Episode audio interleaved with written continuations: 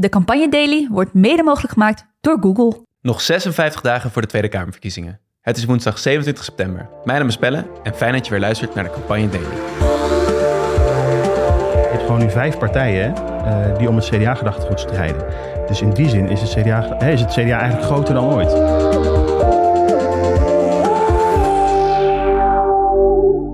Ja, welkom deze woensdag. In uh, 15 tot 20 minuutjes uh, praten we hierbij over al het politiek en campagnenieuws uh, van de afgelopen dag.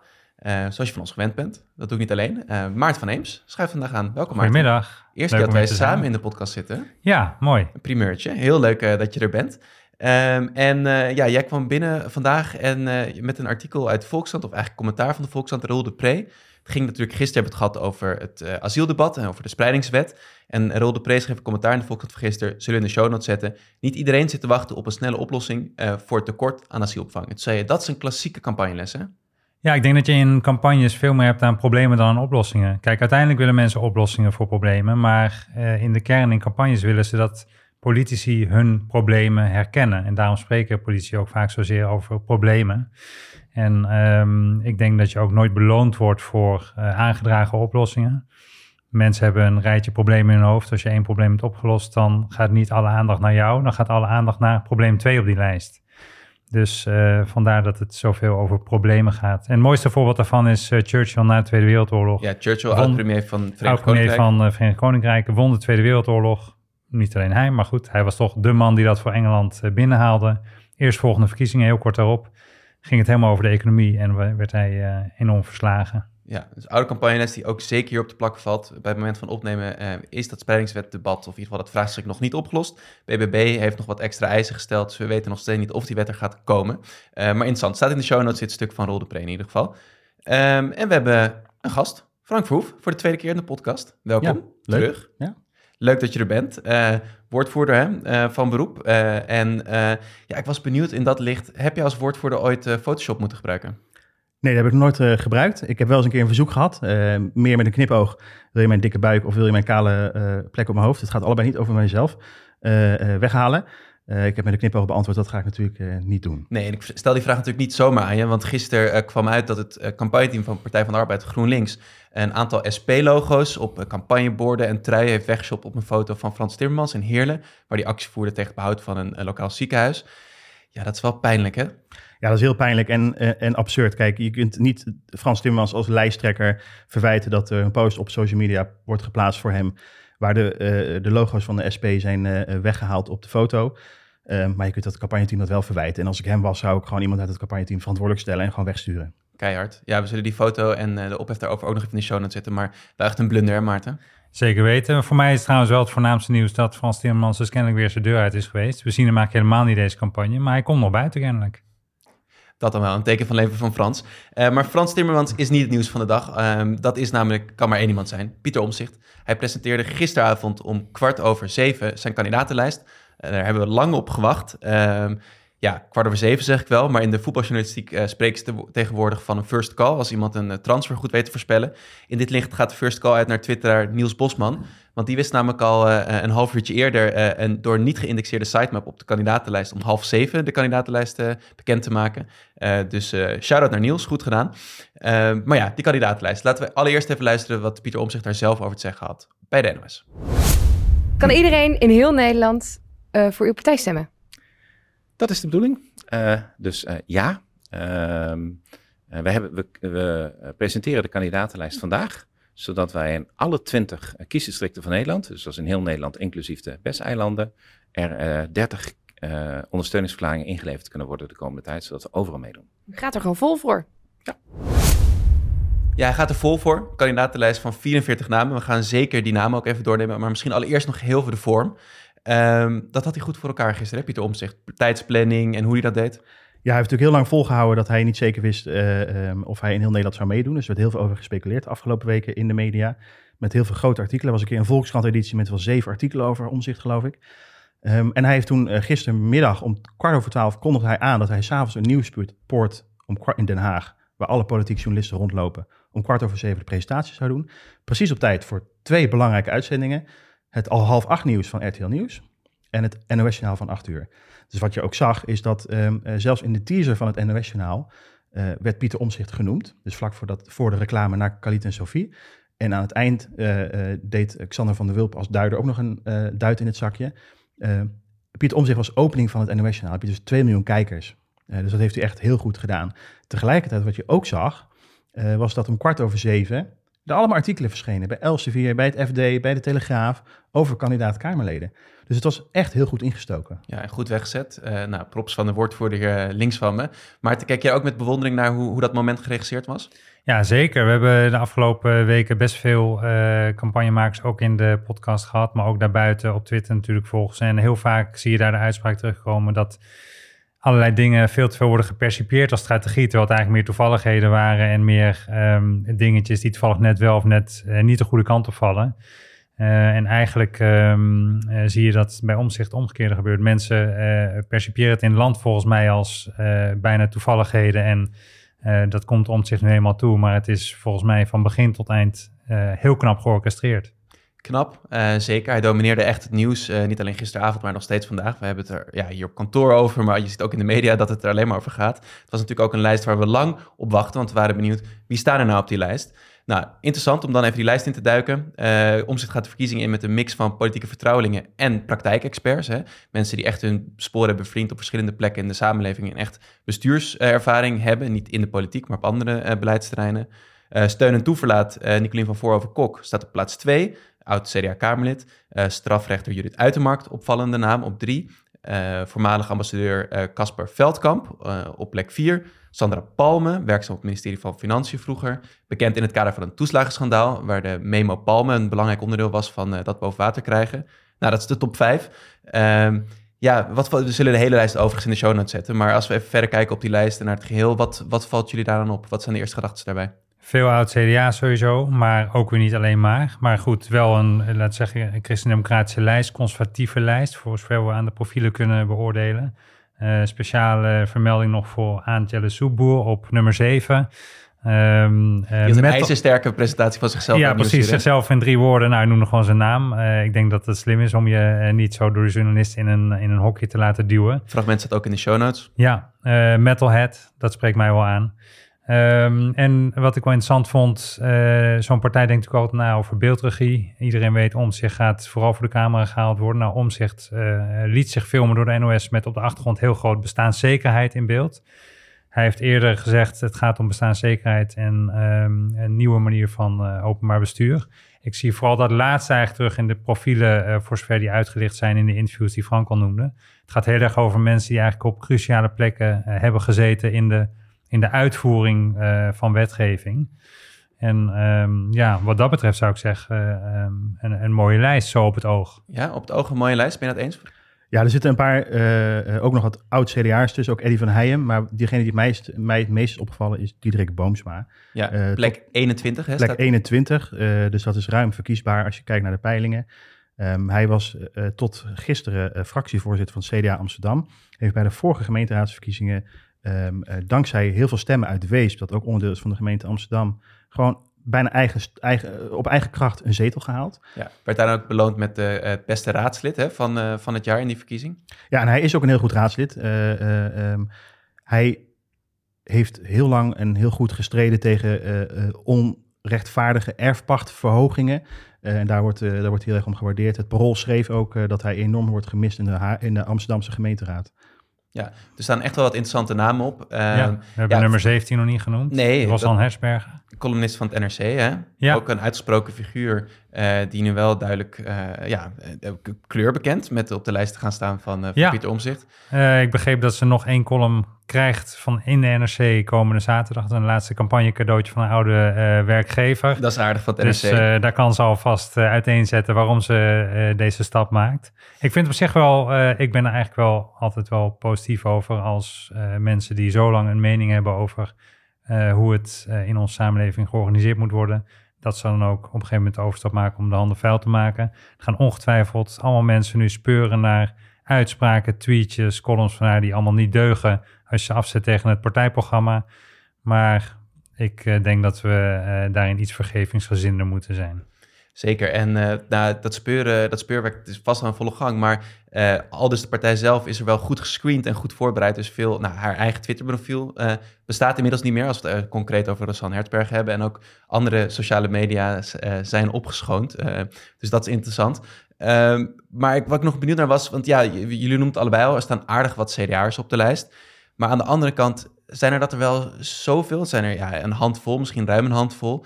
Tegelijkertijd zou je ook kunnen zeggen... Uh, deze partij is echt geboren uit het CDA, staat nog in de traditie van dat gedachtegoed. In dat opzicht valt het misschien nog best wel mee, in ieder geval binnen deze partij, hoeveel oud-CDA'ers op de lijst staan. Ja, dat, dat kun je denk ik wel zeggen dat het eigenlijk ook wel weer meevalt. Uh, je had er misschien wel meer uh, verwacht, zeker ook omdat de lijst eigenlijk maar 44 kandidaten heeft. Piet Omzicht heeft zelf voor de Camera gezegd gisteren dat hij 50 mensen persoonlijk heeft gesproken. Mm -hmm. Zij heeft echt nog zes of zeven of nog wat meer gewoon van de lijst gewieberd. Uh, maar wat wel zo is, dat kunnen we wel constateren, het CDA-gedachtegoed, ook al is het CDA in de peilingen op vier, vijf zetels, misschien zes, uh, met Pieter Omzicht, met Nieuw Sociaal Contract, met uh, Caroline van der Plas, met de Boer-Burgerbeweging en Mona Keizer, met Ja21 met een oud-CDA op de lijst, Joost Eertmans, met 50 plus. Um, je hebt gewoon nu vijf partijen die om het CDA-gedachtegoed strijden. Dus in die zin is het, CDA, is het CDA eigenlijk groter dan ooit. Ja, ja, nee, dat is best, uh, best opmerkelijk om zo te constateren. Uh, misschien even dan toch naar die lijst. Daar staan inderdaad nu 44 mensen op. Uh, nou, we kennen een traditie van nieuwe partijen, met name op rechts, die uiteindelijk wel tegen ook een beetje de beperkingen van hun eigen personeelsbeleid aanlopen. Nieuw Sociaal Contract gaat er prat op dat ze dit heel zorgvuldig hebben gedaan. Veel aanmeldingen, veel rondes hebben doorgevoerd. Frank, jij benoemde al, er zijn toch zes kandidaten die Pieter Omzicht zelf nog heeft afgewezen. Want we weten dat hij met 50 mensen persoonlijk heeft gesproken. Ja, verwacht jij nog dat er wellicht kikkers uit de kruiwagen gaan springen of toch wel opmerkelijke dingen gaan gebeuren met kandidaten die gisteren zijn gepresenteerd, Maarten? Misschien wel, dat zou nog kunnen. Ik begreep dat ze uh, nu nog mogen meepraten over het partijprogramma, wat al in concept wel klaar is. En dat ze daar uh, nog discussie over kunnen voeren. Nou, dat zal dan een eerste test zijn over of ze allemaal uh, met Pieter Omtzigt en met elkaar door één deur kunnen. Ik denk wel, um, er wordt altijd gezegd, als er maar geen LPF-toestanden komen, Um, lijst Pim Fortuyn. Lijst Pim Fortuyn, die in 2002 uh, uh, met, in een storm opkwam, ook in een storm ten onder ging, zou je kunnen zeggen. Um, ik denk dat er wel enige tolerantie bij de kiezer zal zijn als er een enkeling nog tussen zit met wie het dan toch niet helemaal goed afloopt. Um, en ja, dat, dat zullen we zien uh, hoe, hoe het uit de hand loopt. Dan verliest hij wel nog wat, uh, nog wat plek is op de lijst. Ja, en dat is natuurlijk nou? ook dat een factor van belang. Hè? Ja, precies. Want ze hebben uiteindelijk dan 44 kandidaten uh, gepresenteerd nu. Ja. Maar het, ze zaten aan een maximum van 50 kandidaten die ze überhaupt mochten presenteren. Precies. Toch? Als je als eh, partij nu in de Kamer minder dan 15 zetels hebt, dan mag je maximaal een lijst indienen van 50 uh, zetels. En waarom is dat belangrijk? Als je 51 zetels haalt, dan krijg je toch maar die 50 voor elke naam op de lijst. Dus in dit geval als er 44 mensen op de lijst blijven staan, dan kun je maximaal 44 kandidaten leveren. Als je nu een wat grotere partij bent in de Kamer, dus meer dan 15 zetels, dan mag je zelfs tot 80 gaan. En dat heeft er allemaal mee te maken dat uh, alles erop gericht is in Nederland. Dat altijd minimaal twee partijen met elkaar moeten samenwerken om een regering te vormen. Mhm. Daarom is dat eigenlijk zo gemaximeerd. En ja, op zich zou je kunnen zeggen 44 is heel veel. Uh, dat is, daarmee zou die, als je de peilingen ziet, ruimschoots de grootste zijn als hij dat al weet te halen. De laatste keer dat het gebeurde was uh, Wim Kok in 1998. Ja, dat is best een tijd geleden alweer. Best een tijd geleden. Staat over nu al een Wim Kok bij de SGP op de lijst, die ook deze week werd uh, gepubliceerd. Ja, en op nummer 2 van de, van de Nieuws Ook een Kok, uh, Nicolien van Vroonhoven Kok, inderdaad.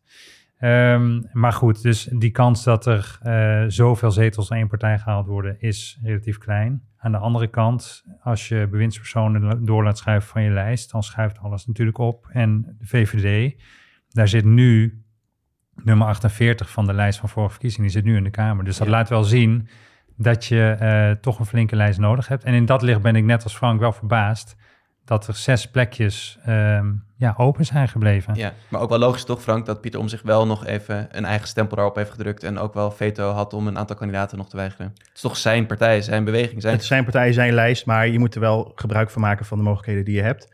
Tegelijkertijd zag je ook dat uh, uh, Judith Uitermark uh, pas afgelopen weekend voor het eerst met, haar, met hem kennis maakte. zelf nogal idolaat is van omzicht, ook haar familie. Um, en daar uit, daarna concludeerde, ja, plek 2 is toch niks voor mij, doe mij maar plek 3. Dus dat is ook opvallend. Ja, Ja. dus er is ook nog veel onduidelijkheid erom. En, en eh, toch een nieuwe beweging. eh, dus ja, eh.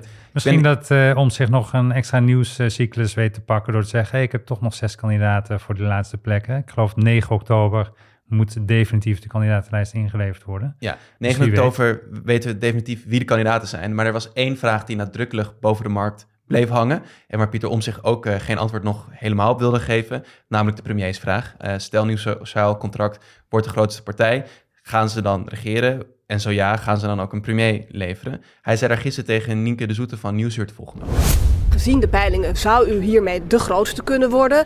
En dan komt toch die ene vraag. Ja, wie is dan de premierskandidaat? Ja, die hebben we vandaag nog niet. U bent dat niet? We hebben vandaag geen premierskandidaat en eh, die vraag die zullen op een later moment ongetwijfeld een keer weer aan de orde komen. Eh, ik ben al blij dat het gelukt is om eerst een partij op te richten. En ja, met deze lijst heb ik er gewoon vertrouwen in.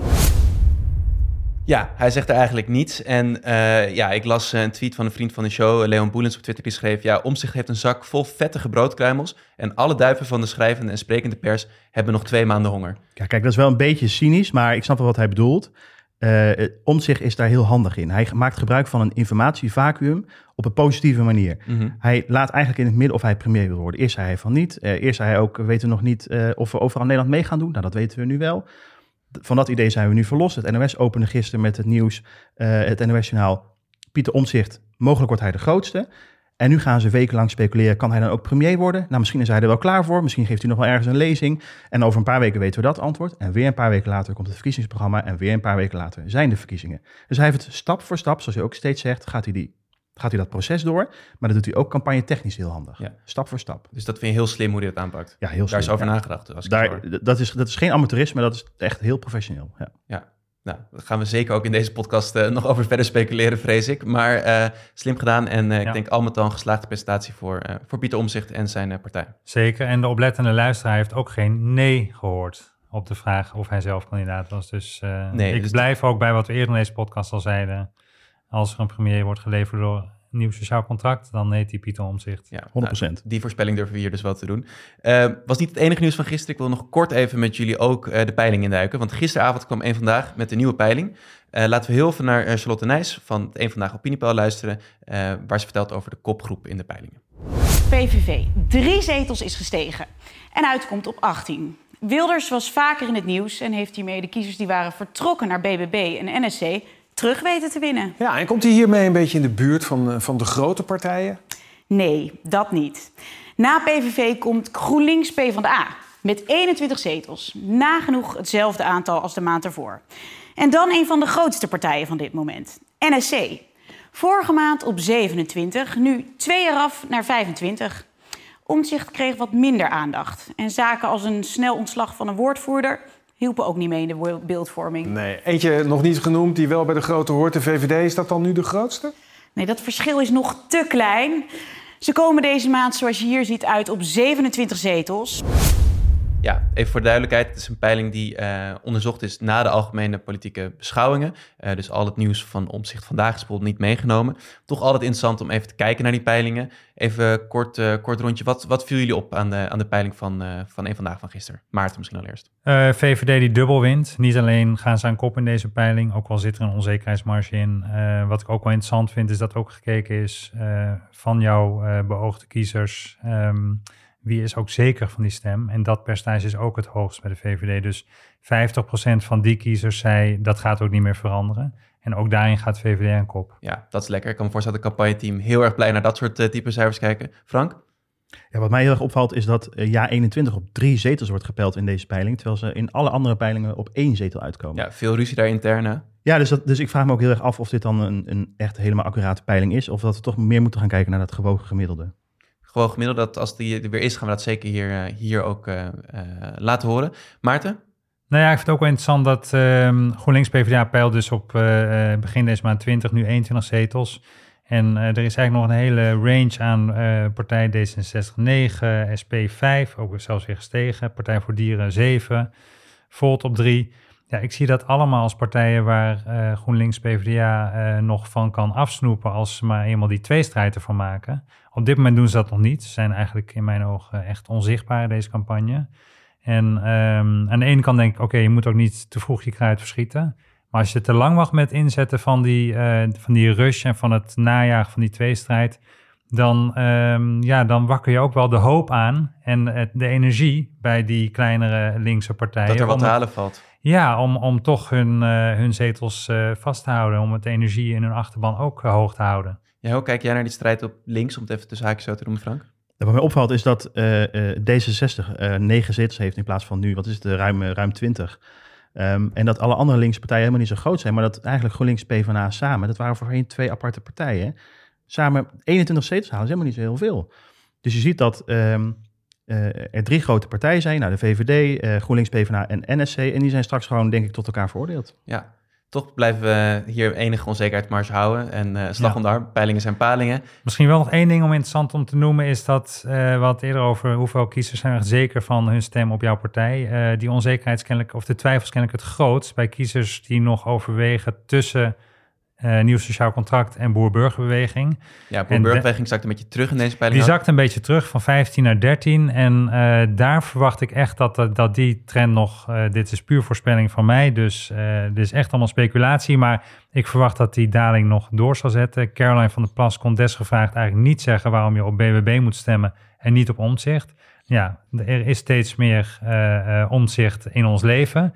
En ik verwacht dat dat zich gaat vertalen in eh, groei bij eh, een nieuw sociaal contract en een verdere daling bij boer-burgerbeweging. En wat je dus dan eigenlijk uiteindelijk zou krijgen als NSC eh, gaat regeren, dan wordt BBB eigenlijk een soort van het Eerste Kamerfiliaal van nieuw sociaal contract. Ja, dat is wel erg vooruit kijken, zelfs na de verkiezingsdatum. eh, dus blijft speculeren. Maar zeker, we gaan ook die dynamiek in de gaten blijven houden.